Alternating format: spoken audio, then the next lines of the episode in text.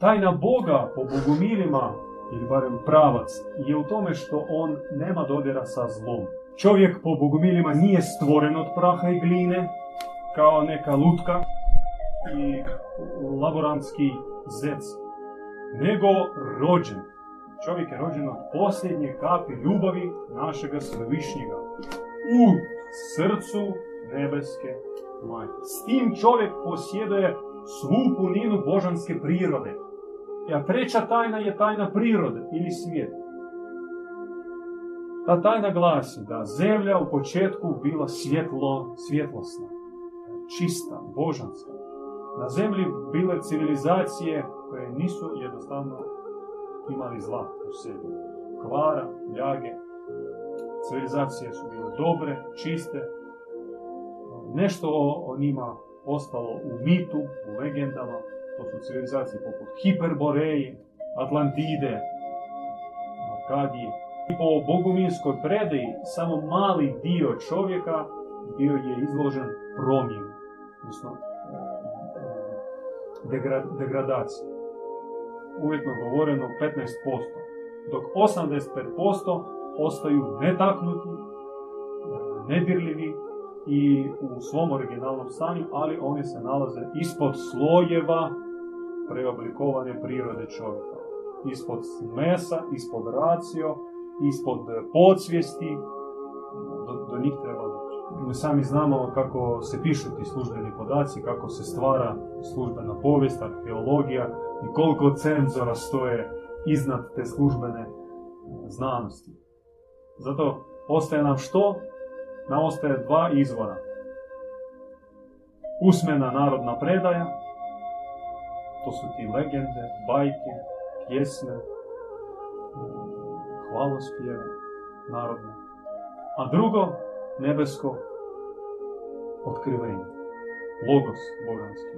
Posvećene duše, poput Ivana Bogumila, oni imaju ulaznicu unutar knjižnice.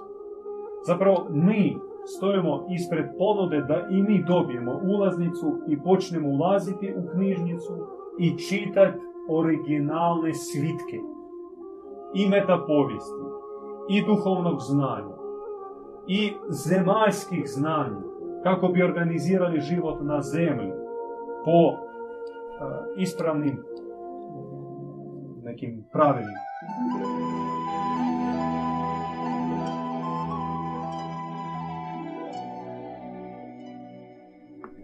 predstaviti našu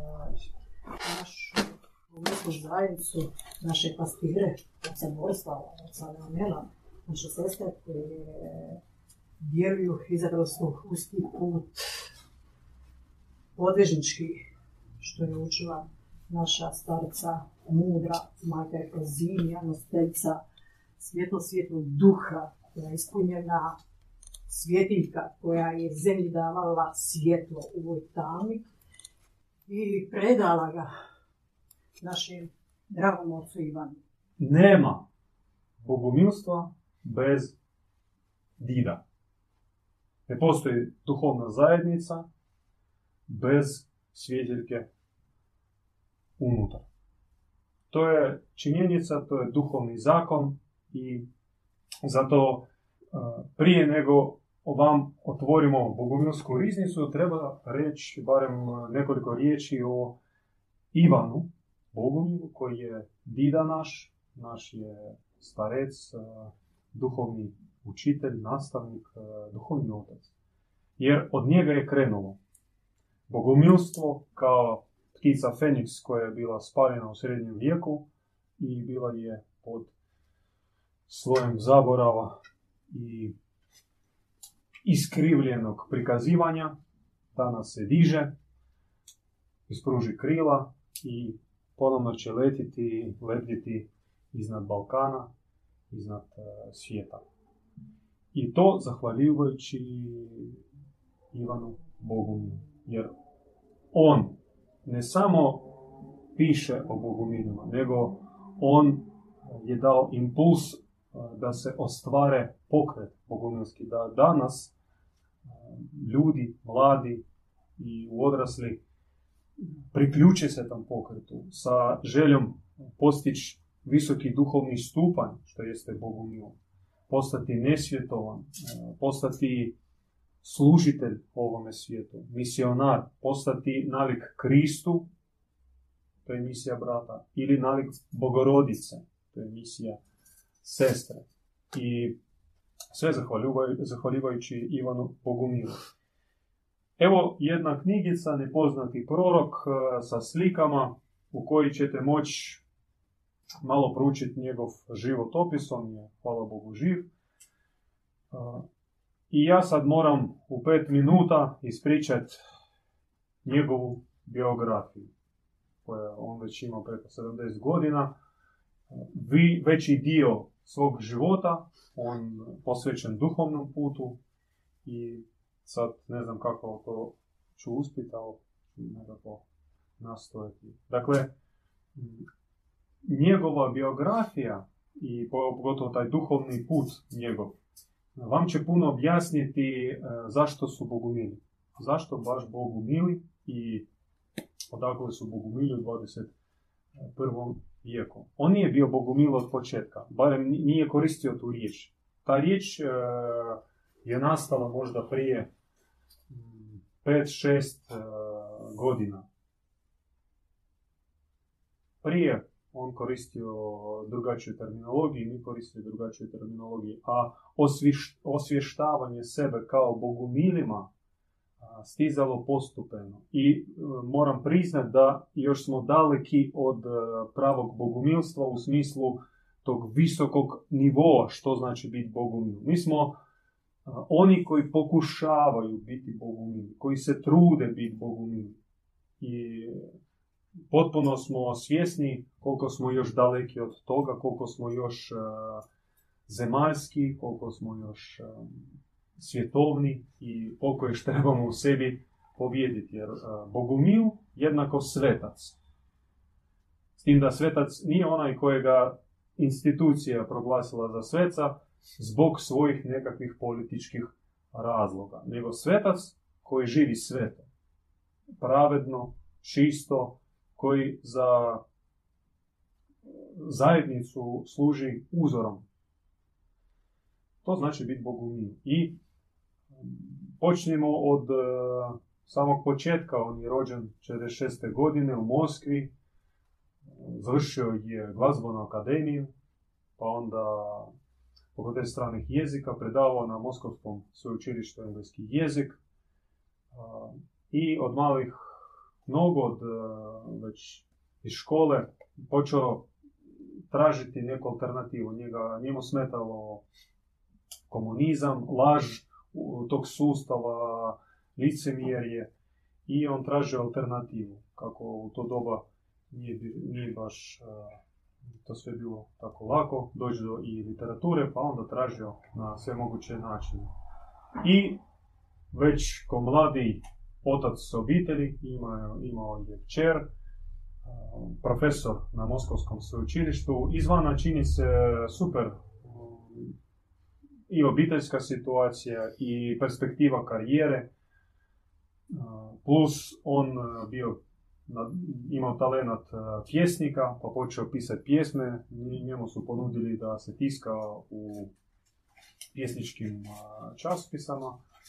Uglavnom, svjetla perspektiva ispred njega, ali nešto njemu falilo. I napokon jednog dana, jedne večeri se vraćao on u vlaku i njemu dođe takva misla, Ivan, ti zaista puno znaš, puno si pročitao, imaš jednu od najvećih knjižnica u, u Moskvi, jedan si od poznatih mladih intelektualaca i pjesnika i glazbenika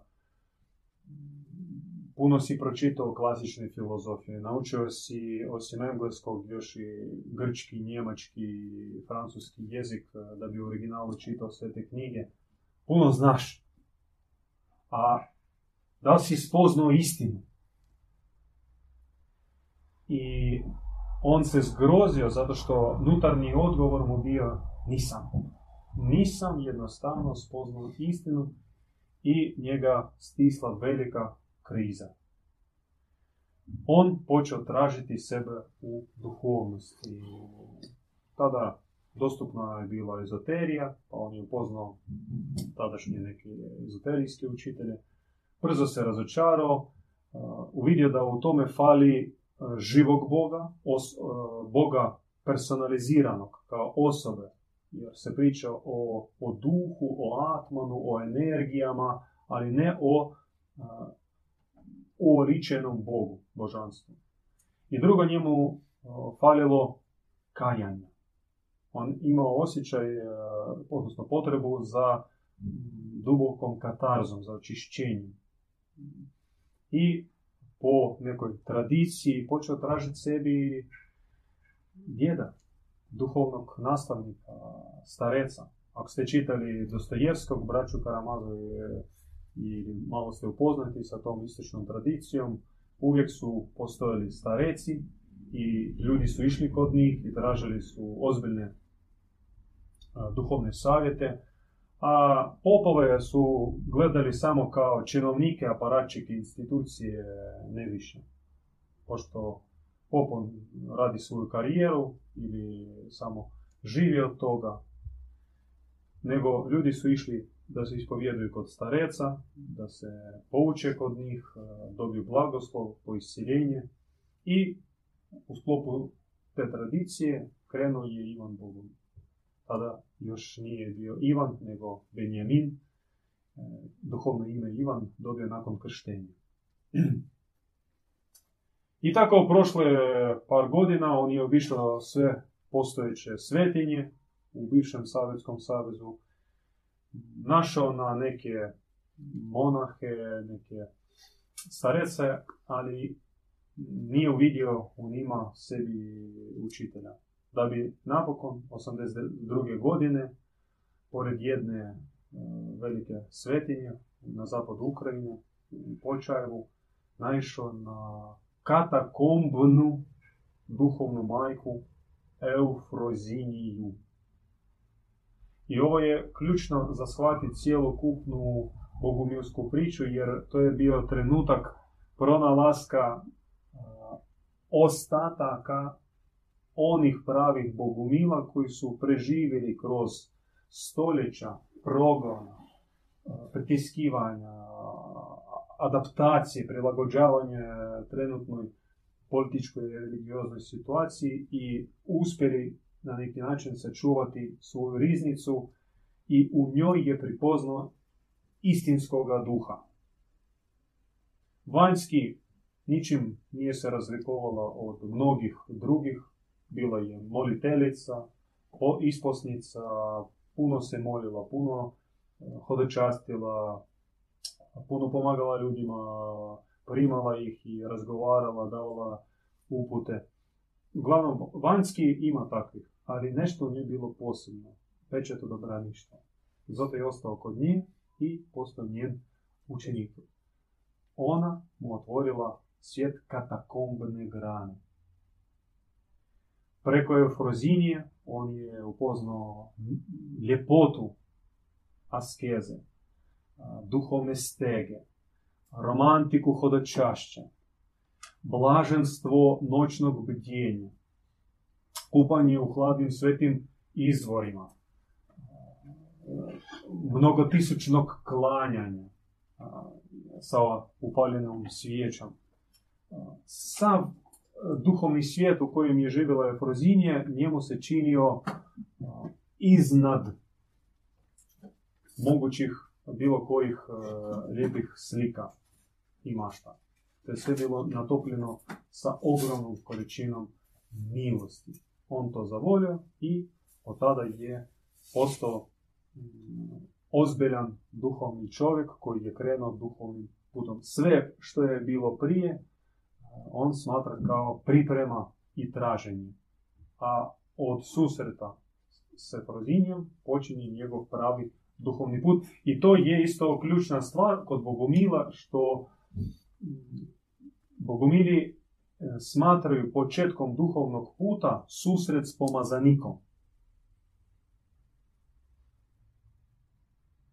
Povjerenje pomazaniku i prihvaćanje odraza od pomazanika. Od tada se kreće duhovni put. Sve što je prije smatra se samo traženjem duhovnog puta. Mnogi brkaju, mnogi misle da od malih nogu su na duhovnom putu, ali zapravo samo lutaju u labirintima, u šumama, beskonačnih e, zajednica, odlaska, posjeta, razgovora, predavanja i tako ih vjetar svemirski nosi od jednog nastupa ka drugom, od jednog učitelja ka drugom, a nikako da se posvete, da ozbiljno krenu putem. 84. godine njemu po prvi puta u jednom hramu ukazuje se Bogorodica, Majka Božja. Za njega to je bilo poražavajuće iskustvo. Ona se njemu obratila sa porukom da sam spasiteljica svijeta. Idi i reci svijetu da samo ja mogu vama pomoći. Samo ja mogu vas spasiti. I od tada do današnjega dana on e, neprestano dobiva objave e, Bogorodice. Već e, se skupilo 15 debelih knjiga tih objava, neke su prevedene na hrvatski jezik, možete pročitati. Neke objave on je dobio kad je došao u Hrvatsku, konkretno Makarska, Omiš, Split, Krk, da i to su grandiozne objave, grandiozne poruke i spasonosne. Onaj koji pripozna glas gospin u tim objavama, koga opeče vibracije njenog glasa, da će biti najsretniji čovjek jer će zadobiti sebi vodilicu za ovu. Znači vječnu majku, vječnu brižnu spasiteljicu i voditeljicu. Sa kolapsom Savjetskog saveza on počinje aktivnu vanjsku djelatnost, e, brzo se okuplja oko njega škola na više tisuća učenika i e, par godina nakon kolapsa u Rusiji bilo vrijeme tako slobode, potpune slobode i zaista moglo se i navještavati, razgovarati sa ljudima i to je bio trenutak duhovne renesanse. Ali brzo institucija ponovno došla na vlast, dobila zeleno svjetlo od vlasti, od tih knezeva ovoga svijeta i počinje progon, počinje medijski kampanji, pocrnjavanje, predstavljanje kao heretika, sektaša, šizofreničara, znači kult, opaki radikalisti, bla bla bla. Klasična priča, mislim da ni jedan Boži čovjek na zemlji neće proći, a da ga ne pocrne, ne predstavlja, ne, ne, ne predstave kao najvećeg zlikovca. I to rade oni koji su zlo zla, dno dna ovoga svijeta. Oni bacaju etikete na svjetle Bože ljude, sami znate kako to funkcionira. Ali međutim, uh, on nastavlja uh, svoj duhovni rad i duhovno traženje i 2004. godine on prvi put odlazi u Tursku po nekim zovom zov, njega jednostavno nešto zove u Tursku, on ide u Tursku i posjećuje grad Efes. I slučajno sazna da u tom gradu ima brdo koje se zove Marijamana ili Marijana, Majka Marija. Majka Marija. Brdo se zove Majka Marija i na vrh brda se nalazi kućica u kojoj Marija sa uskim krugom apostola, živjela je 16 godina nakon što su pobjegli iz Jerusalema, spašavajući se od progona i judejskih inkvizitora. 16 godina gospa je živjela u gradu Efesu i tamo ispada. Nikla je prva zajednica kršćanska. I tamo je bio apostol Ivan, koji je postao prvi i najvažniji apostol i koji je postao kamen na kojem Krist je izgradio svoj hram mira. Ne Petar koji je bio agent Sinedrija, Šimon, mudrac e, i član Sinedrija koji po zadatku došao u Kristovu zajednicu sa ciljem e, izvršiti e, preokret. Kasnije njemu se pridružio drugi rabin, Šaul, koji prvo proganio Kristove učenike, a onda se prebacio u obraćenika, neokatekumena došao i zajedno sa Petrom oni su ostvarili najlukavi, najvješti, najgenijalniji sa znakom minus projekat u povijesti. Judeo-kršćanstvo. Oni su Krista povezali sa Jahvom. Sa onim kojega Krist nazivao Sotonom, džavolom, stalno ga kritizirao za krvnu žrtvu koju on traže, za jezik imperativa s kojim on se obraća narodima, za sve ratove krvave koji se vode po njegovom blagoslovu, za bezbroj zla koji dolazi direktno od njega, od Jahva. I jednostavno prozivao ga, borio se protiv njega, raskrinkavao ga i zato je bio razapet. Zbog toga je bio razapet e, Isus e, od strane sinagoge. I na kraju, eto, e, brzo formira se Jeruzalemska zajednica koju vode dva rabina, Šimun i, Ša, i Šavol, Petar i Pavao. I onda oni preko e, jevrejskih zajednica, prvo Aleksandrije, pa onda stižu u Rim, na kraju Konstantinopol i evo službena e, religija Rimskog carstva postaje ono judeo-kršćanstvo. Dok grana Ivanova, grana Marijina od Efesa,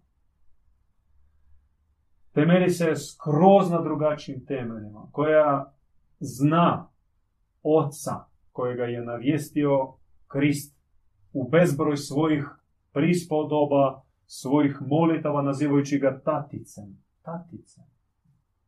Kad e, su farizeji čuli molitvu Ava oče, Ava, tatice, oni su poludili. Kako ti smiješ Jahvu nazivati tatica. Ja sam rekao, pa naravno da ne, ne nazivam Jahvu tatice, nisam ja blesav.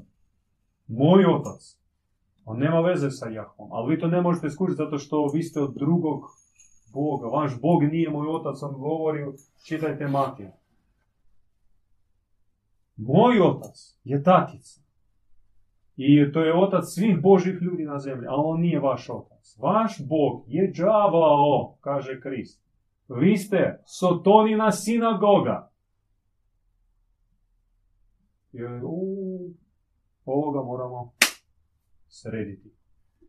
I uspjeli. Ali e, ta grana Efeška, ona se proširila. Najprije je krenula preko Kavkaza e, na sjever, prema Slavenskoj koljevci i onda se širila isto tako preko trgovačkih puteva u Španjolsku sa apostolom Jakovom, sa Josipom Arimatejskim Marijom Magdalenom krenula na, prema keltskom stanovništvu britanskih otoka, Irlandije, Irske. I ona cvatala sve do otprilike 9. 10. stoljeća, dok ova institucija nije skupila dovoljno snage da pokrene križarske ratove. Albiš, albižanski ratovi, u Francuskoj, Španjolskoj, u Italiji, pa onda krenula je konkista, pa onda pokrštavanje Germanaca, Kelta, kasnije Slavena, sve išlo na silu, vatrenim mačem. I do, to, do te spoznaje Ivan Bogomil e, dolazi od same Bogorodice i preko nekih e, sitnih izvora informacije tamo u Tursku Efesu. Zašto kažem, e, njegov život je jako bitan? Pošto e, njega sama premudrost vodila od točke do točke kako bi njemu otvarala e, metapovijest duhovne priče. I sa Efeza on čuje zov da ide u Francusku. Iz Turske u Francusku. Gdje upoznava Katare. I Katari objavljuju se njemu, otkrivuju svoju priču, do njega potrese, ali onda oni mu kažu sad moramo stati i ne možemo nastaviti sve dok se ne očistiš.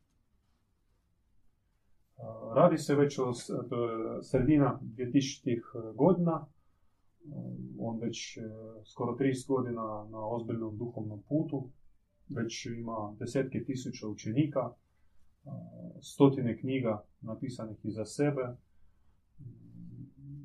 stotine primljenih objava. Kaže, što mi nije oprošteno? Kakve grijehe još nisam pobjedan? Kaže, osobnih nemaš. Osobnih grijeha nemaš, ali tvoj pogled na Boga nije 100% čisti. I to njega potresi. Kako? Kako je to? I onda su Katari objasnili tajnu Jahve i staroga zavjeta. I sve dok Ivan Bogumil nije, e, odnosno e, prihvaćao Bibliju kao svetu, sveto pismo i onaj dio staroga zavjeta gdje ovaj Bog kaže uđi u ovaj grad, poubijaj sve, i trudnice, i starce, i žene, i životinju, sve skupi na hrpu, zapali pepeo, baci na vjetar, da ni trunke ne ostane od ovoga grada. Ili kako on kaže, odaberi najbolji jan, pa ga pripremi, pa onda uzmi nož, pa ga posveti, pa onda e, zareži mu vrat, pa onda iscijedi krv, pa onda reži. Sve on objašnjava kako treba i onaj miris spaljenog mesa prijao Bogu. I Bog je rekao, to je dobro. Super Bog. Ali kako on bio odgojen u kršćanskom mentalnom sklopu, e, Biblija se posmatrala ono, neupitnom knjigom i primala se cijelo. Katari su pak pomogli otvoriti oči na Krista i na Jahvu i e, objasnite da kriz zapravo nije došao od Jahve, nego od istinskog oca, a Jahve nije otac, nego demiurg, preoblikovatelj, očuh. On je uzurpator, on je sudac, on je kažnjavatelj, tužilac, što otac naš nije. Otac naš je apsolutno milosrdan, samilostan, u njemu nema zla, on ne iskušava tebe, ne ispituje tebe sa podvalama i gleda kako ćeš, hoćeš li pasti na iskušenje da bi tebe kaznio ili ćeš izdržati. Naš otac to ne radi, naš otac se žrtvuje za svoju djecu. I za to trebalo shvatiti Katara. I tek preko Katara se došlo do Bogumila. I sada se krug zatvara. Jer Bogumili, i to, za to trebalo vremena i trebalo napora da shvatimo, nije dio kršćanske povijesti ili usko srednjovjekovne balkanske priče. Iako i je bez danjega. Nego bogomilstvo je dio široke slavenske priče. Bogomilstvo puno je starije nego to prikazuju službeni historiografi i najprije ti crkvenjaci. Jer oni su kreirali e, sliku i shvaćenje bogumila. Sve što mi znamo o bogumilima temelji se na izjavama crkvenjaka. Ja želim vam predstaviti jednu knjigu jednog našeg prijatelja, Vinko Mičetića, teolog iz Rijeke, koji je obradio sve postojeća vrela o bogumiljima, bosanskim kristijanima, zapravo o tri eklezije. Eklezija Slavonije, Slavonije, eklezija Dalmacija i eklezija Bosna. Znači tri crkve koje su se smatrale heretičkima, prva pala Slavonska, pa onda Dalmatinska, pa onda na kraju i Bosanska. Od tuda su dalmatinski patareni, od tuda bratoštine po Marijanu, Braću, Drveniku, Korčuli, da. Dakle, zaista puno tragova, od, od tuda dolaze i stečki i tako dalje.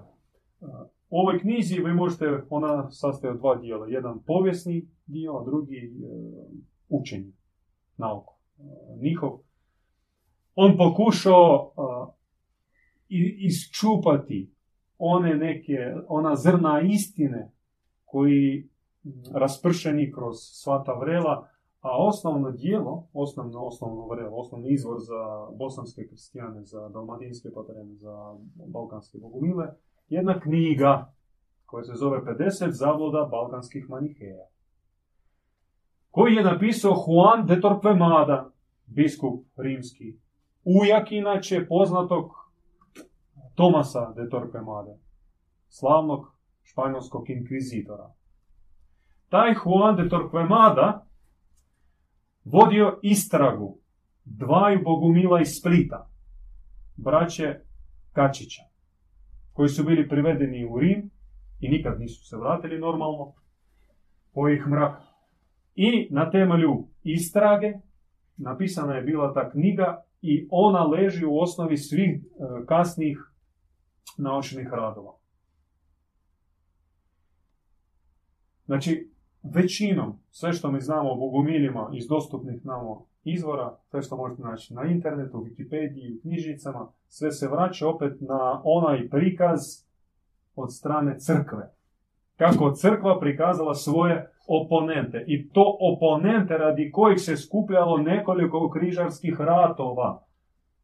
To nisu, to nisu bile neke tamo slučajne zajednice koji možeš zanemariti, a dobro praznovjerstva, paganstva ostajalo u takozvano kršćanskim zemljama sve do 20. pa dan danas ima praznovjere. I crkva ne zna s tim boriti. Ne, radilo se o ozbiljnoj alternativi. Samo protiv Splita se vodilo najmanje e, dva križarska rata. Dvije ozbiljne akcije se vodile protiv splitskih patarena. Omiška republika dugo se odupirala. Zadar je bio spaljen. Onda preko Dubrovnika se nastojalo prodriti u Bosnu. Sa sjevera angažirali Mađare.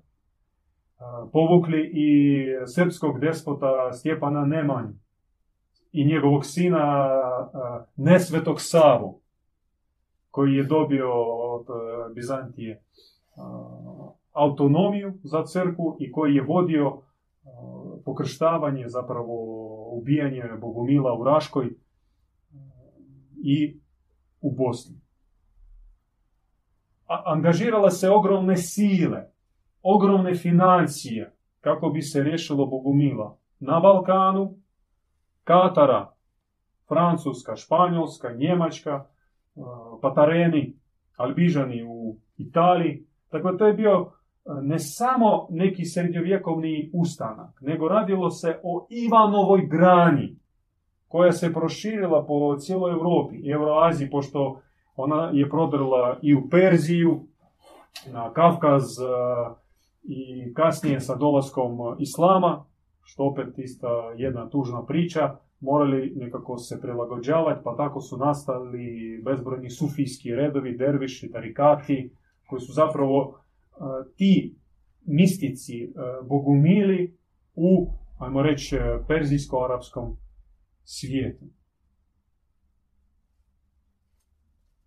To je priča beskonačna i povijest, odnosno ta meta povijest, ona je vrlo zanimljiva. Vi možete samo kratko pročitati u brošuri porijeklo učenje i praksa, samo da se upoznate sa nekoj abecedi bogumilstva.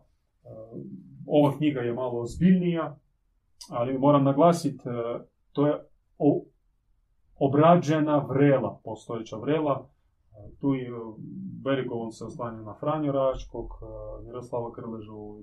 Zanimljivo kako Tim Nujević kaže u svom eseju da su Mahatma Gandhi i Tolstoj dva bogumila. Veze imaju oni sa bogomiljima. A po svom nastupanju, po svojim mislima, po idejama. Ideja bogumilstva nije umrla i neće nikad umriti. Da, oni mogu i nas srediti, mogu nas sve privesti sada, strpati tamo uh, u Remetinac. Ali to neće, uh, neće zaustaviti uh, val renesanse bogumilstva. Nakon nekoliko stoljeća pritiskivanja, ono vino koji je vrijalo, kipilo tamo ispod poklopca, probije. Događa se erupcija duha, erupcija istine. I ona će kad tad izaći na vidjelo. Mi smo još uvijek dosta skromni, povučeni i skriveni. Nažalost, Hrvatska po nama od otprilike 13. stoljeća se nalazi pod okupacijom rimskom. Rimskom letačkom, rimsko-habsburskom, rimsko-bruselskom. Sad, izvršitelja oni uvijek si nađu to nije problem. Ali bitan ne izvršitelj, nego naručitelj. A krune hrvatskih kraljeva se nalaze ne u Beću, ne u Budimpešti, nego znate gdje? Pogodite. Rim. Da. I tamo je vlast i kontrola nad uh, Hrvatskom. Tada se dogodio genocid zlatnog genofonda Hrvatstva u 13. 14. stoljeću. On je trajao. Tad je bio prvi takav udar navala. Ali to trajalo i kasnije. Bila inkvizicija, zadnje lomače u Hrvatskoj, tamo u Križevcima, ako se ne varam, sredinom 19. stoljeća, bilo je zapaljeno. Znači, prije 150 godina u Hrvatskoj normalno se palile ljudi. Tako da moramo biti uh, realni gdje smo mi i u kakvoj demokraciji mi živimo, u kakvoj slobodi i duhovnoj, i društvenoj, i intelektualnoj, kako nas odgajaju u kakvoj slobodi, koliko se dopušta slobode misli i slobode u traženju, proučavanju. Kada poslije odlazaka Turaka iz Zagreba. Prvo su došli u Gornji grad i Susovci i odmah si tražili crkvu i mjesto za školu. Ja sam vam sve rekao i to traje dan danas. Za oblikovanje naroda. Ali bogomili oni čuvaju tri tajne. Tajnu Boga, tajnu čovjeka i tajnu prirode ili svijeta. Naglašavamo da su to tajne, a tajni uvijek pristupaš sa velikim unutarnjim poštovanjem, da kažem trepetom. Boga sa skalpelom rezati, racionalno pristupati kako su njemu pristupali skolasti, razni učenjaci poput e, Augustina, se ne smije. Tajnu ti ne možeš e, matematički obrazoložiti. Tajnu ti možeš ili spoznat ili ne spoznat. Ili se ona tebi otkriva ili ne. Tajna Boga po bogomilima, ili barem pravac, je u tome što on nema dodira sa zlom. On ne barata sa zlom, on ne stvorio zlo. Naš Bog, smatraju bogomili, nije svemogući. On ne upravlja sa svim. On ne upravlja sa bolestima, sa ratovima, sa koncentracijskim logorima, sa tiranskim režimima. On ne stoji za toga. Nije svaka vlast od Boga. Nije svaki upravitelj od Boga. Nije svaka institucija od Boga. Od Boga samo dolazi dobro. Sveto, vječno, milostivo, prekrasno. Bog samo stvara, ništa ne, ne ruši, ne uništava. Tome je njegova tajna. Dru, e, još jedan aspekt e, tajne Boga, što naš Bog, naše božanstvo ima dva lica. Jedno lice očevo, drugo lice majčinsko. Harmonijski, u svemiru i na zemlji moraju biti zastupljena dva načela. I muško i žensko, očevo i majčinsko. E, što se dogodilo sa judeo, judaizmom, a kasnije sa dvije kćeri judaističke, islamom i kršćanstvom, oni su izbacili majku. Kršćani donekle pokušali zamijeniti sa gospom, ali opet e, u vrlo ograničenom obliku. I to pod utjecajem nekakvih narodnih struja koji su jednostavno prisilili crkvu da ona faktički legitimizira taj marijanski pokret u narodu. Da nije tako, da, nije, da, da ga nema tog pokreta, crkva ne bi nikad uh, priznala gospu kao ne, neku ključnu figuru. Jer trojstvo i to je to. I u tomu, to, tome je dokaz uh, znači, i protestantski pokret i tako dalje. I kako faktički crkva pristupa gostinim objavama, ukazanjima, vrlo oprezno, Međugorje nije priznato, Garabandal nije priznat i puno tih ukazanja nisu priznata, a ona koja su priznata, dio poruke je stavljen na stranu i samo su napravili veliki biznis na tome. Lourdes, Guadelupa, Fatima, to su mjesta hodočasništva, ostavljanja peneza i ne više.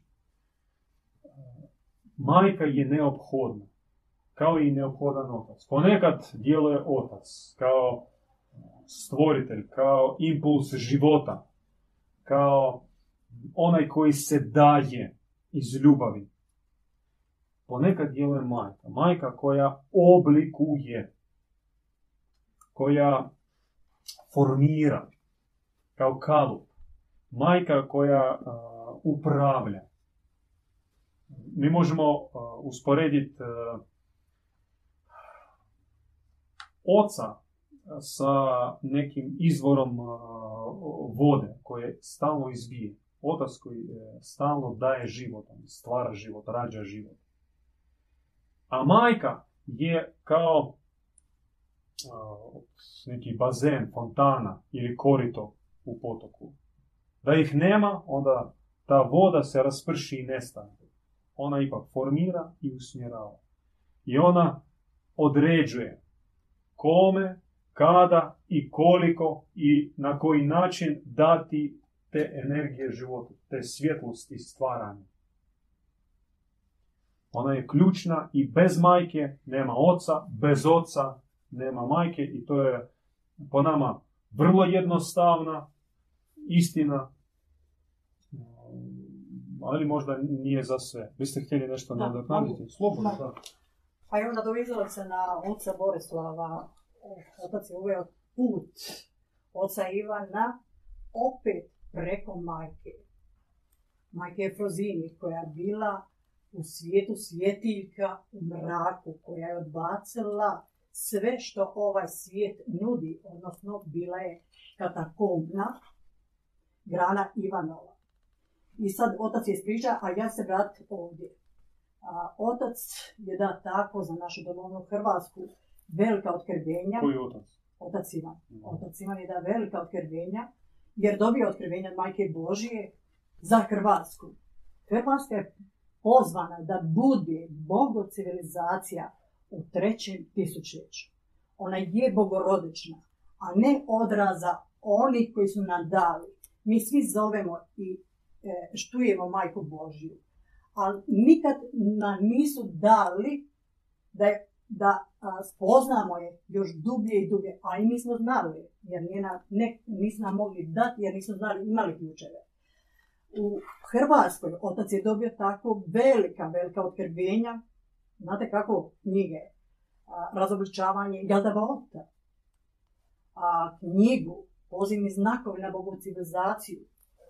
A, takva otkrivenja Majka Božja daje Međugorje, gdje službena institucija nije priznala zaista da je Majka Božja se kazala, otac Ivan kaže da. I njene tri su ključne riječi bile. Obratite se. Od čega to da se obrati ako su svi vjernici? Znači, nešto ne valja. A kako to a, čovjek, vjernik, a unutar obitelji dešava mu se takve stvari. U hram uđe a, a, a, mračan, a izađe još mračniji. I nikakvih plodova nije institucija službena je zabranila zapravo vidjeti poslanje majke Božje. Jer na Golgoti je se velika tajna i dala čovječanstvu kad je Krist rekao niti jednog apostola nije bilo. Moram skrenuti pozornost da od svih apostola je jedini Ivan na Golgoti bio. Marija Magdalena i Rodica, majke Božije. I Kristove riječ su bile majce žena evo ti sina, a Ivano evo ti majki. U tim riječima je velika, velika misija data majci Božjo. I ona je blagoslovljena od Oca, Sina i Duha Svetoga da vodi čovječanstvo u ovim posljednjim vremenima. Mi smo si doci vremena zaista u kojem živimo, kad e, je čovječanstvo na rubu samog ponora. A dijete kad padne, ne zove tata. On će viće mama, mama. I mi zovemo je, pozivamo je. I e, počut zaista ovo o čemu nebo govori danas čovječanstvu preko oca Ivana, taj blaženi. Taj blaženi jer a, oči imamo, ne vidimo, uši imamo, ne čujemo. Nesretni smo. Zarobili su nas u ovaj svijet, materijalno, materijalno. Na kraju, znali mnogi koji imaju bogatstva takva, na kraju odu, oboli, ošli sa ovoga svijeta, bogatstvo uh, uh, ostavilo što će. Potresno majka. Uh,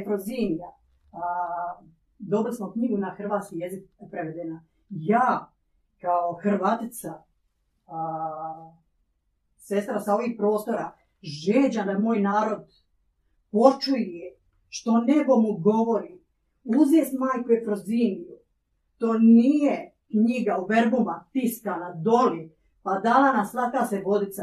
Ona govori živu riječ. Ot, otvori knjigu ovako, imaš pitanje, ona će to odgovoriti na tvoje pitanje. Ona je živa, tu je s nama. I zato mislim da narod hrvatski mora se probuditi u svijetu. Bila sam u nekim zemljama i tako, Svugdje smo cijenjeni ljudi. Dobre sluge, jako loši gospodare. Zato što je našem narodu kičma slomljena. A kada? Upravo kad nam je doša da nam bude domovina pod tuđim vodstvom, pa bi se vratila, kao što su rekli Katare, za 700 godina se vraćaju svijet. A Petar Svačić je rekao, 900 godina hrvatski narod će prolaziti svoju Golgotu i nakon 900 godina uvidit će što je napravio. I ja uh, molim ću Majku Božje, to je moja misija, da molim za svoj narod, da progleda, da uvidi i da moli baš Petra Svačića i Hrvatske bogumile besmrtne naše očeve i majke koji dali svoju posljednju kapiju, želi nas izvući iz ovoga pakla. Evo. E, druga tajna je tajna čovjeka. Čovjek po bogumilima nije stvoren od praha i gline, kao neka lutka i laborantski zec, nego rođen. Čovjek je rođen od posljednje kapi ljubavi našega svevišnjega u srcu nebeske majke. S tim čovjek posjeduje svu puninu božanske prirode. Jer kao što čovjek rađa čovjeka, mačka rađa mačku, slavuj rađa slavuja, božanstvo rađa samo sebi slično. I ne na svoju sliku i priliku, nego iz svoje prirode stvorio, odnosno rodio nas, naš dobri otac i to smo mi, to ostaje u nama. Ali, čovjek koji živi na zemlji, to je čovjek koji je pao u iskušenje Luciferovo. Tražiti sebi boljeg života. Nekog znanja, spozne, novih energija, novih mogućnosti, a u suštini pao je na banalnu požudu. Anđeli su pali zbog požude. Majka Božja u svojoj jednoj objavi Ivanu Bogumilu rekla požuda je svezala anđelska krila. I krenuši u projekt Lucifera, taj zemaljski život, egzistencija materijalna, mi smo zaboravili na našega oca. Jer uvjetom utjelovljenja, odnosno omesovljenja, inkarnacija, inkarne prevađa se sa latinskog in u karne meso, umesovljenje, bio je adaptacijsko preoblikovanje. Što znači adaptacijsko preoblikovanje? Ukratko. Za vrijeme dolaska Lucifer pristupa nama kao brat. Kaže, drago moje braćo, vaš otac, on sebičan, živi samo sobom, on stalno se žrtve dava i vas preseljava, zapravo drži vas u ograničenju. Vi ko uspavane muhe u oceanu njegove ljubavi, a puno toga ne znate. Ja sam, eto, sad sam išao malo pogledao i toga, vjerujte, sam naučio, toliko sam spoznao izvan kraljevstva. Moram vas pozvati povijest tamo. I mi smo bili blesavi, glupi, rekli, a šta je tamo? Jer veći dio Anđela je rekao odmah njemu, brš, mi smo pak počeli njega slušati, pomamili smo se i on je krenuo. Znači, dođite, krenite, ali evo, moram vas adaptirati, prilagoditi. Jer vi u ovakvom stanju nećete moći e, spoznavati ono što vam nudi. I mi smo dali svoj pristanak na tu adaptaciju. A ona je bila u sljedećem. Prvo, brisalo se nam mistično sjećanje. Sjećanje na naše nebesko porijeklo, na naše roditelje nebeske, na našu nebesku braću, na našu domovinu. Drugo, zatvaralo se duhovno srce. A duhovno srce je jezgra čovjeka, to je centar čovjeka. Ne racija, ne tijelo, mišići, kostor, nego duhovno srce niti čakre, niti astralna tijela, nego duhovno srce. I kod većine ljudi na zemlji duhovno srce nije aktivno, ono ne radi, ono je zatvoreno i na njemu obješen je lokot. Otključati vrata srca, otvoriti ta vrata koja su hrđava i škrip, bome nije jednostavno. Zaista potrebno dati puno truda, puno napora da bi se duhovno srce otvorilo. I on ga zapečatio. On krenuo grabiti božanske čestice naše i njih sebi svajatati u našem anabiotičkom snu, u anesteziji.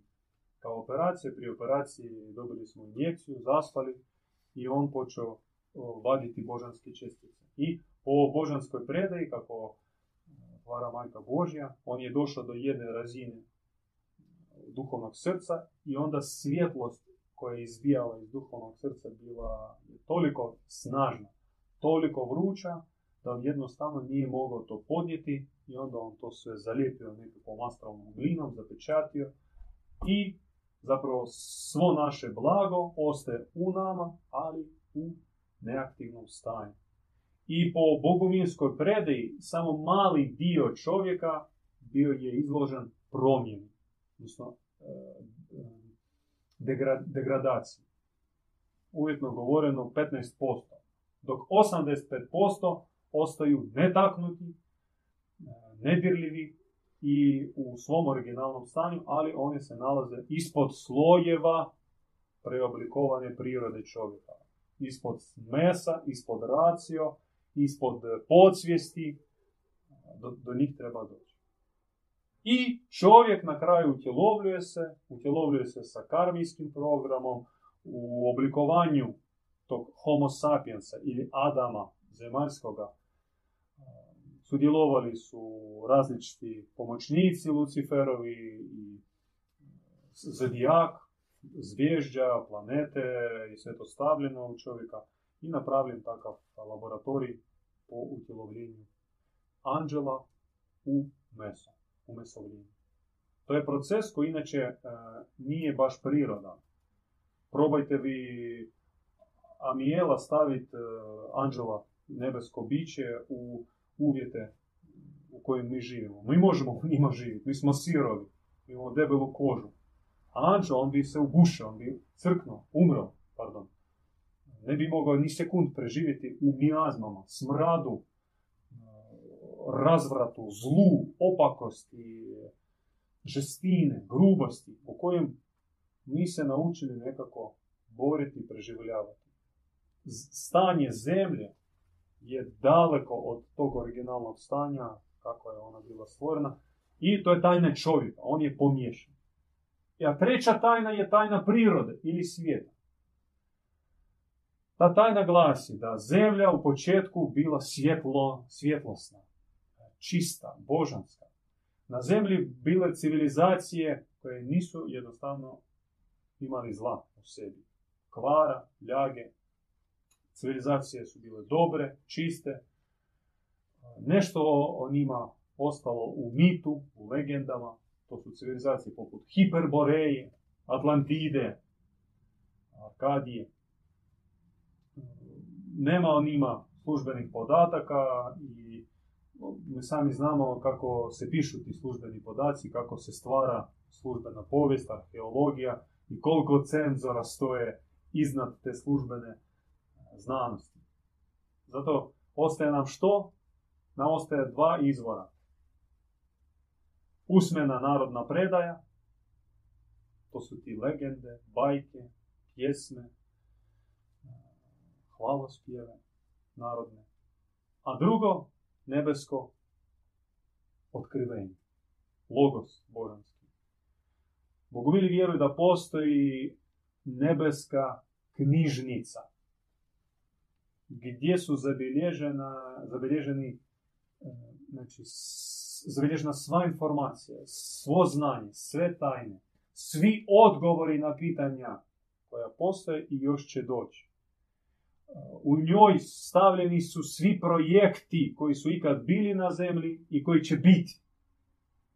Tam ima šabloni civilizacija i Hiperboreje, Atlantide, ali još božanskih civilizacija koji će doći za milijune godina. One već su spremljene u, te, u tu knjižnicu.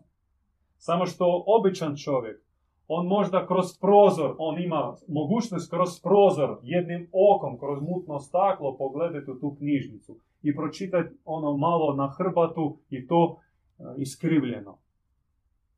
Dok posvećene duše, poput Ivana Bogumila, oni imaju ulaznicu unutar knjižnice. Zapravo mi stojimo ispred ponude da i mi dobijemo ulaznicu i počnemo ulaziti u knjižnicu i čitati originalne svitke i metapovijesti i duhovnog znanja i zemaljskih znanja kako bi organizirali život na zemlji po ispravnim nekim pravilima. I kasnije zemlja isto bila preoblikovana od Lucifera koji je postao kralj ili knez ovoga svijeta koji je pozvao ovdje ne samo duše ljudske nego i božanske ptičice i božanske životinje, sve to isto preoblikovao, u sve stavio dio svog kvara. I tako mi u svemu, u najboljoj biljci možemo naći nešto što je opasno. Recimo, ima pčela, ima osa, ima slavuj, a ima vrana neka, lešinar, ima ovčica, a ima zmija. Znači, zemlja je isto, priroda je pomiješana. Kako čovjek je pomiješan, tako i priroda pomiješana. Ali, bez obzira na tu pomiješanost, ispod vanjskog sloja materijalnog, e, žestokog i ispod tih, ajmo reći, bazičnih nagona koji nisu bazični. Oni su dobiveni sa oblikovanjem.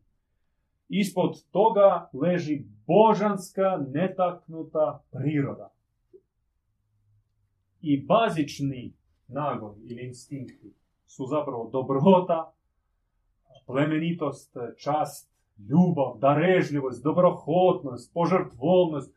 To su bazični nagoni kod nepokvarenog i čovjeka i prirode i istinskoga Boga, jer to sve dolazi od njega. Te tri tajne potrebno spoznavati, uronjavati se u njih i e, promatrajući Boga, čovjeka, sebe i svijet oko nas na takav način, sa čovjeka se skida hipnoza, pomračenje. On se prosvjetljuje, on počne vidjeti božanstvo koje je na visokim nebesima i stremi se njemu. Onda on počinje progledavati na božanstvo u sebi ispod slojeva pokvarenosti i svača da grijeh zapravo nije istočni i on može se pobjediti i zlo koje mi znamo činiti nesvjesno ili pod utjecajem, mi možemo ga nadvladati i ne činiti. I onda mi možemo i u ovome svijetu pronaći e, božansku projavljenost, blagosloviti nje i nahraniti i pomoći da ona izraste, postane dominirajuća. A ovo zlo koje je prisutno u prirodi samo po sebi nestaje.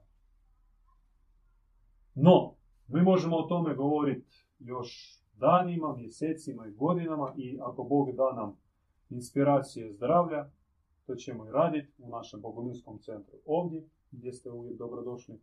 A sad bi e, dopustili vama da postavite vaša pitanja što vas je dovelo zapravo? Koje pitanje vas je dovelo? Što ste htjeli čuti, a nismo rekli? Pa, ajmo sad malo tako porazgovarati. Hm? Evo, može li povijest?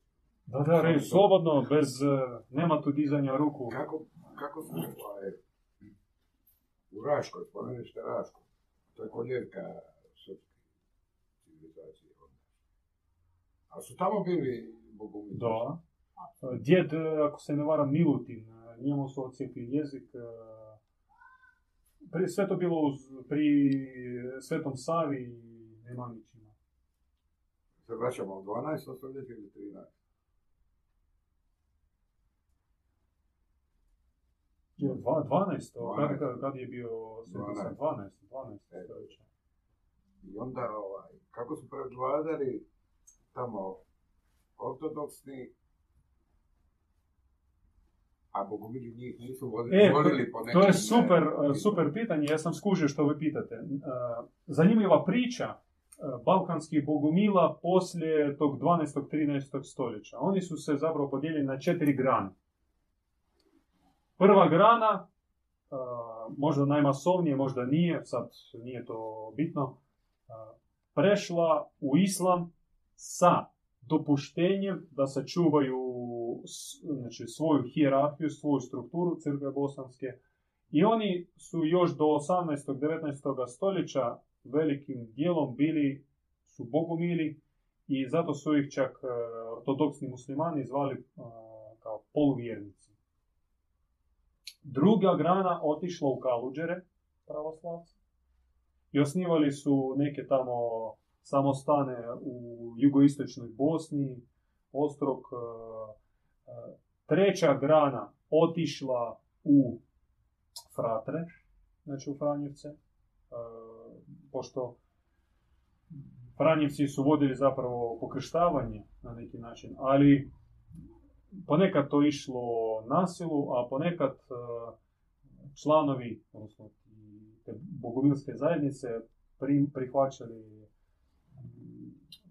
franjevačke redove i da bi unutar čuvali neku svoju e, osobitost. I vi možete usporediti bosanske e, Franjevce sa recimo nekim tamo rimskim ili talijanskim, francuskim, ima razlike. Ima razlike u praksi, znači ne službenoj nekakvoj teologiji koja je prilično ista, ali u praksi toleriranje druge vjere, pristupanje čovjeku, ima Zbog utjecaja Bogumila. A četvrta grana, ona se podijelila na dvije podgrane. Jedna otišla u Dalmaciju, vratila se i osnivala bratoštine koje su počinjene od 14. 15. stoljeća, znači povratak Bogumila. A druga otišla prema sjeveroistoku, tamo u Rusiju, prvo Karpati, onda Ural, i onda kako se širila ortodoksija, pa su išli dalje Sibir, e, Altaj i tamo osnivali svoje zajednice, samo što e, nisu smjeli koristiti riječ Bogumili, e, ta riječ bila opasna po život. Oni su sebe zvali jednostavno ili kristijani, ili kristovi, ili prijatelji Boga, ili božji ljudi, a njima su davali nadimci. Uglavnom, crkvenjaci davali su nadimci duhoborci, kristovjerci, molokani, e, bijeli korabljerci, Dakle, bezbroj e, tih zajednica. Lav Tolstoj u kasnim svojim godinama upoznao jednu zajednicu duhoboraca koju vodio Petar Berigin. I on je bio potresan, već on je napisao Anu Kareninu, Rat i mir, već njemu su ponudili e, Noblevu nagradu e, za literaturu, koji je on odbio sa komentarom bolje da dijelite nagradu mira duhoborcima, šta je, meni ta, taj rat i mir ništa ne znači. I on je, uh, nije osobno upoznao Petra Verigina, e, zapravo upoznao, ali Petar Verigin e, dio svog života 10 godina proveo u zatvoru u Moskvi. I oni su se dopisivali. I Lav Tolstoj mu piše, dragi moj Petre, moram priznat nakon upoznavanja vas i našeg dijaloga, osjećam da postajem bolji, da u meni se umnožava dobrota milina. Ja u tome vidim e, direktni utjecaj vas i vaše zajednice. I na kraju oni su bili prognani, on je angažirao svoje prijatelje, skupili novac i platili četiri broda da pomognu njima da se isele u Kanadu, u Britansku Kolumbiju. Negdje deset tisuća duhoboraca, zahvaljujući Lavu Tolstoju, odselilo se u Kanadu. Spasili živog glavu. Još tamo? 30 tisuća ih ima tamo. Uglavnom oni su više uh, tradicijski nekako ti bogumili. Mm, ima nekakve regresije. Uh, što se dogodilo? Petar Verigin i još njegov sin, oni su uspjevali, jer ono čega smo počeli u centru zajednice mora biti djed, did, starec. Onaj nositelj duha. I još njegov sin uh, imao duha. A onda presjekla se loza i došlo neki tamo, već počeli neke biranje, neko vijeće, glasanje, ovi naginju ovome, ti naginju, i onda sve to ušlo. Ali djeda, djed se birao? A, djeda se pripoznavalo. Prepoznavalo, zato i bio To znate, to je kao izbor kad nemaš ni potrebe za, za, za izbor, pošto zna se na kome je duh. Na kome, na kome ima, ko ima duha zna se, vidi se i e, zajednica uvijek e, imala dva kruga. Uski krug i široki krug. Uski krug to su bili najposvećeniji koji najviše se zalaže za duhovni život i živo u takvoj stezi. I taj uski vijeće, e, uski krug, on je pripoznavao među mladima koga bi pozvao da od malih nogu uđe u taj uski krug, mogao klinac već od 10 godina biti sa starcima od 70 godina i živiti kako oni živu. Ali oni su ga prepoznali. Oni bi prepoznali, da. Njima bi bilo otvoreno da ovaj postaće djet u svoje vrijeme, kad dođe vrijeme. Ako je htio imati obitelj, pa drago, evo, izvoli, onda su rađali po desetero i više djece i živjeli su zajednicom. Znači, I to je bilo prirodno. Znači, nije taj komunizam kada tebi znači nož e, ka vratu i odjeti u zadrugu. Kao recimo kako je bilo u, bolševizmu u Savjetskom savezu. U Jugoslaviji nije bilo baš do te mjere. U Savjetskom savezu to je bilo čisto kmetstvo još, još, još gore. E, puno stradalo tih časnih obitelji e, koji su trudili, koji bili težaci, imali po 10-15 djece, e, znojem, krvlju stekli nekakvo imanje. Da bi došla ološ komisarska, koji su bili propalice, pijanice, kriminalci, nasilnici, stavili petokraku, crvenu maramicu i sad ćemo mi tu biti gazde. I prvo trebalo riješiti ovih, vrijedne, ove vrijedne obitelji. Su ih potamanili. Nažalost, nažalost, dogodila se greška kod ruskih bogumila. Oni su nekim dijelom pristali na bolševizam. Pomamili su ih, prevarili.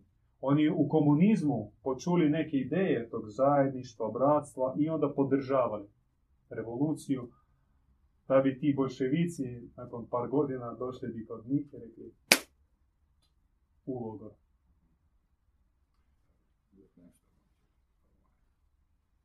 Po nekim e, francuskim izvorima e, bogumili e, su volili ortodoksne.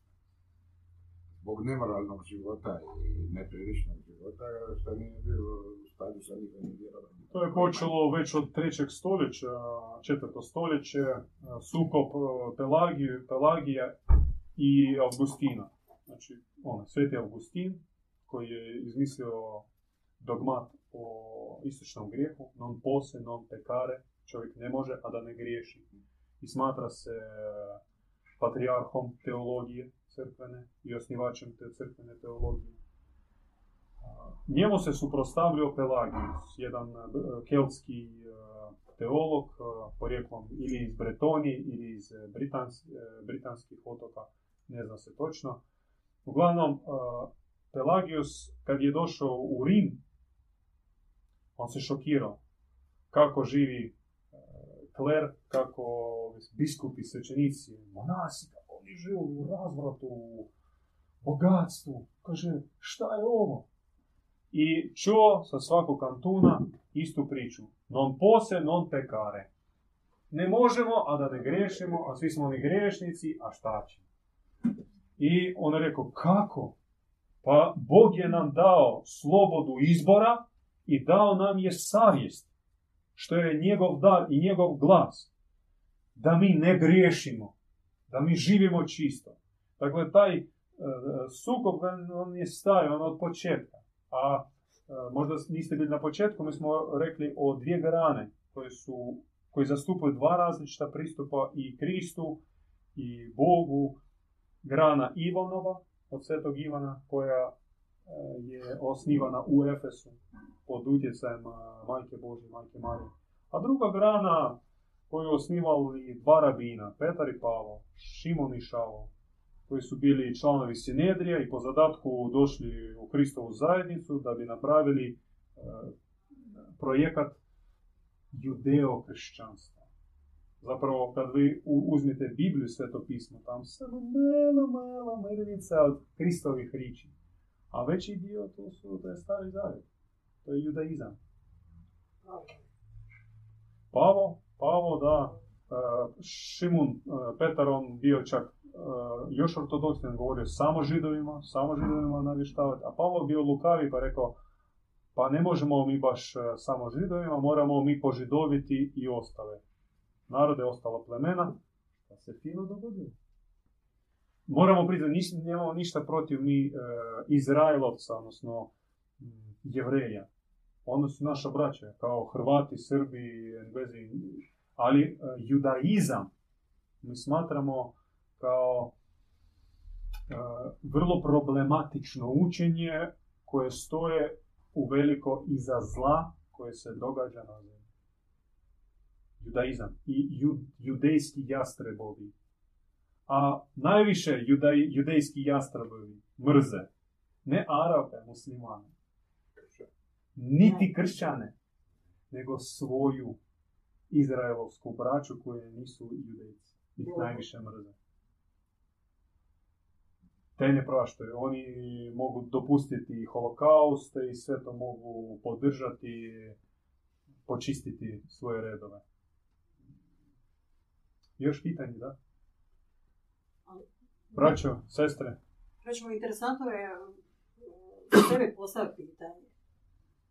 Ako je Petar tri puta izdao Krista, i Petru je Krist rekao, I Krist mu je rekao, odlazi s Sotona.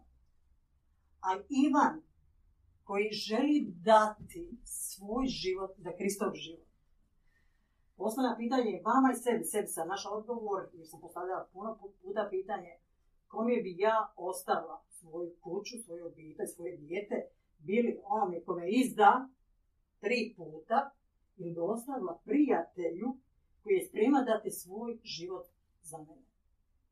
U tome zaista trebamo duboko pogledati kršćanstvo kao takvo.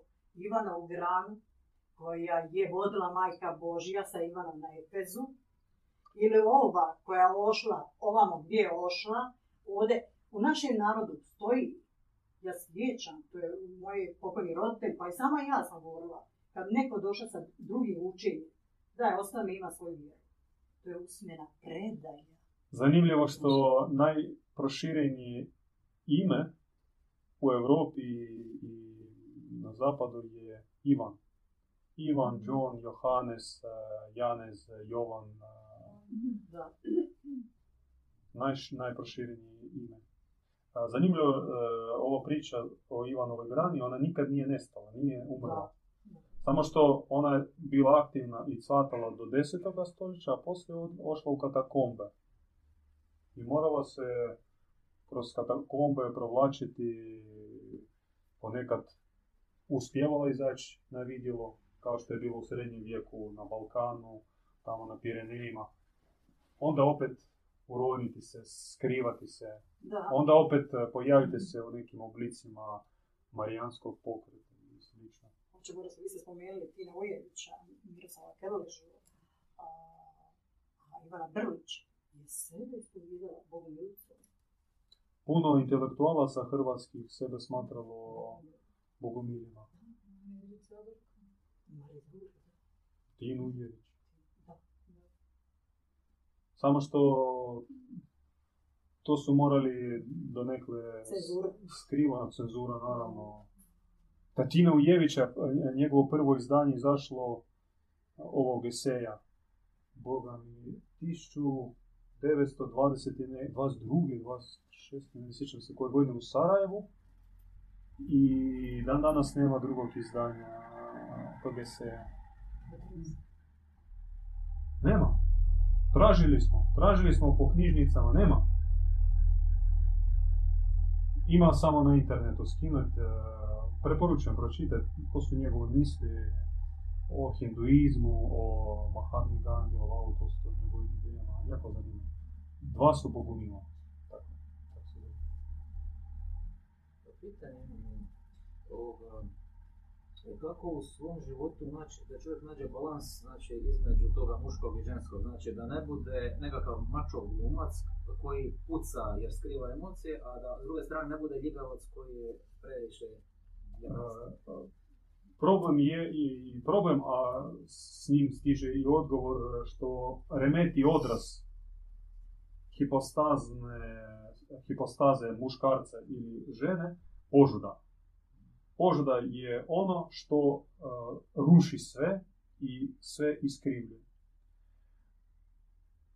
Požudni muškarac postaje mačoidni taj uh, gorila falusoidna. A požudna žena pretvara se u vješticu.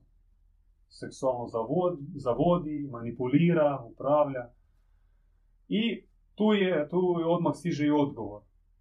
Čednost ili djevičanstvo ili čistoća oslobađa čovjeka od tog uh, teljage i vraća muškarcu pravu hipostazu častnog viteza, uh,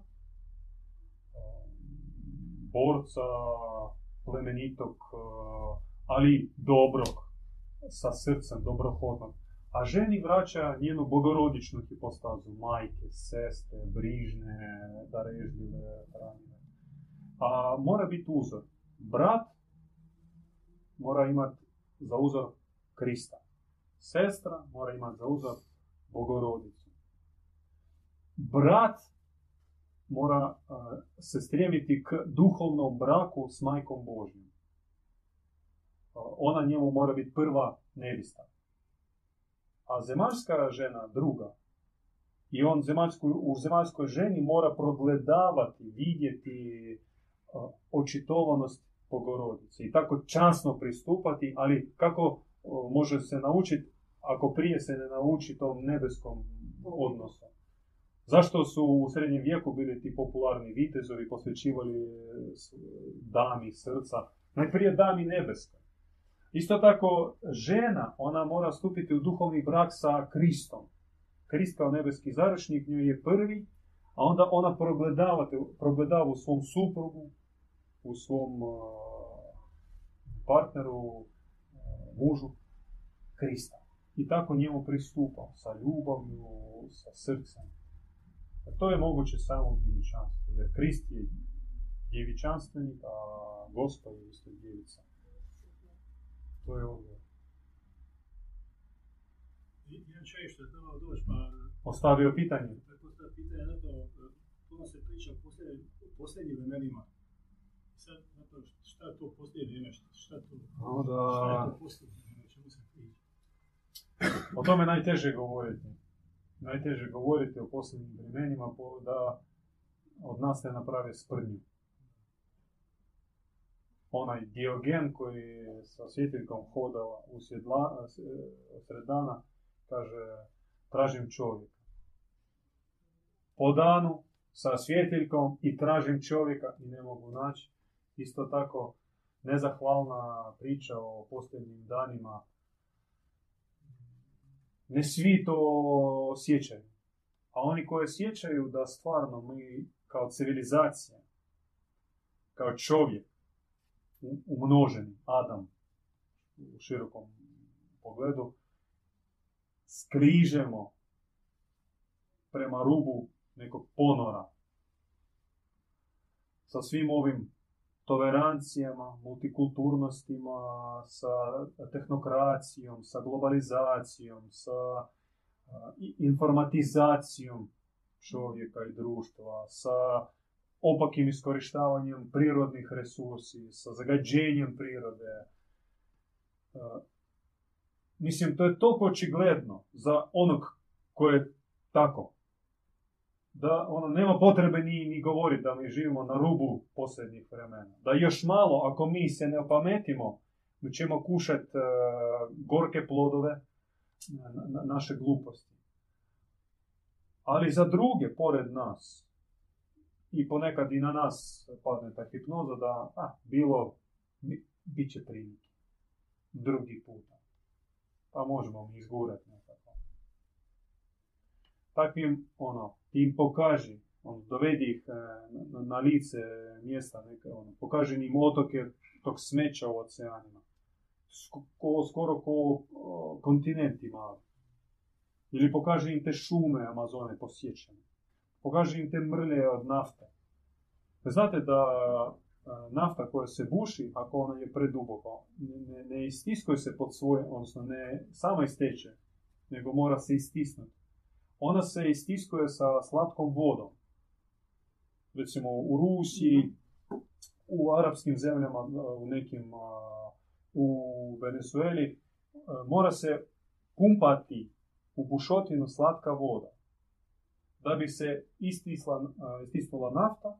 I odračunajte koliko se nafte troši svake godine, milijune barela. Toliko treba zauvijek ugurat slatku vodu. Slatku vodu bez koje čovjek ne može, e, ono, par dana možda, dva dana, treći dan već on e, bude na rubu egzistencije.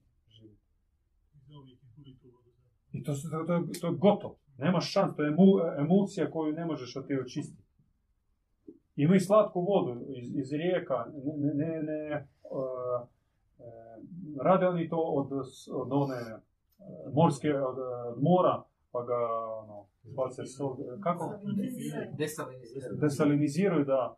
Ne, nego baš artezijansku vodu ili iz rijeka i kure, to je zlo. I u nekim, a, po tamo u pokrajinu gdje se e, vadi ta nafta, podzemne vode već e,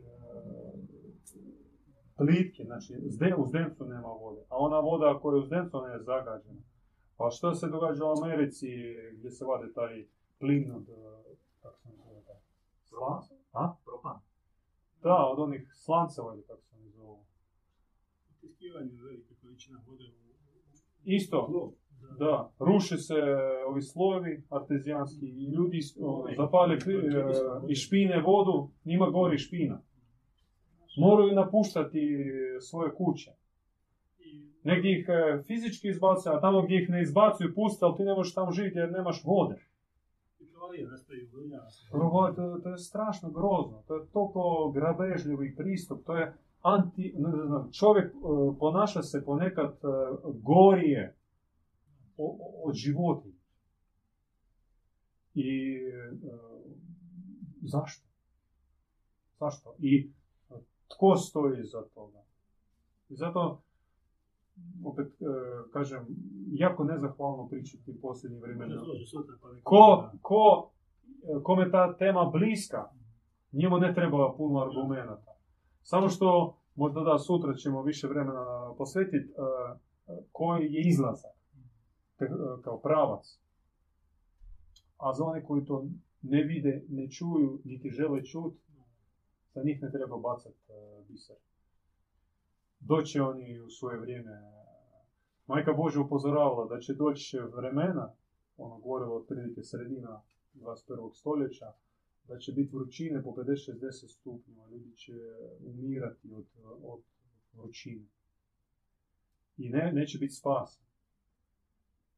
Ali, reklam, oni koji će se zavjetovati na djevičanski, čisti život, u toj vrućini oni hodati ko da u oblaku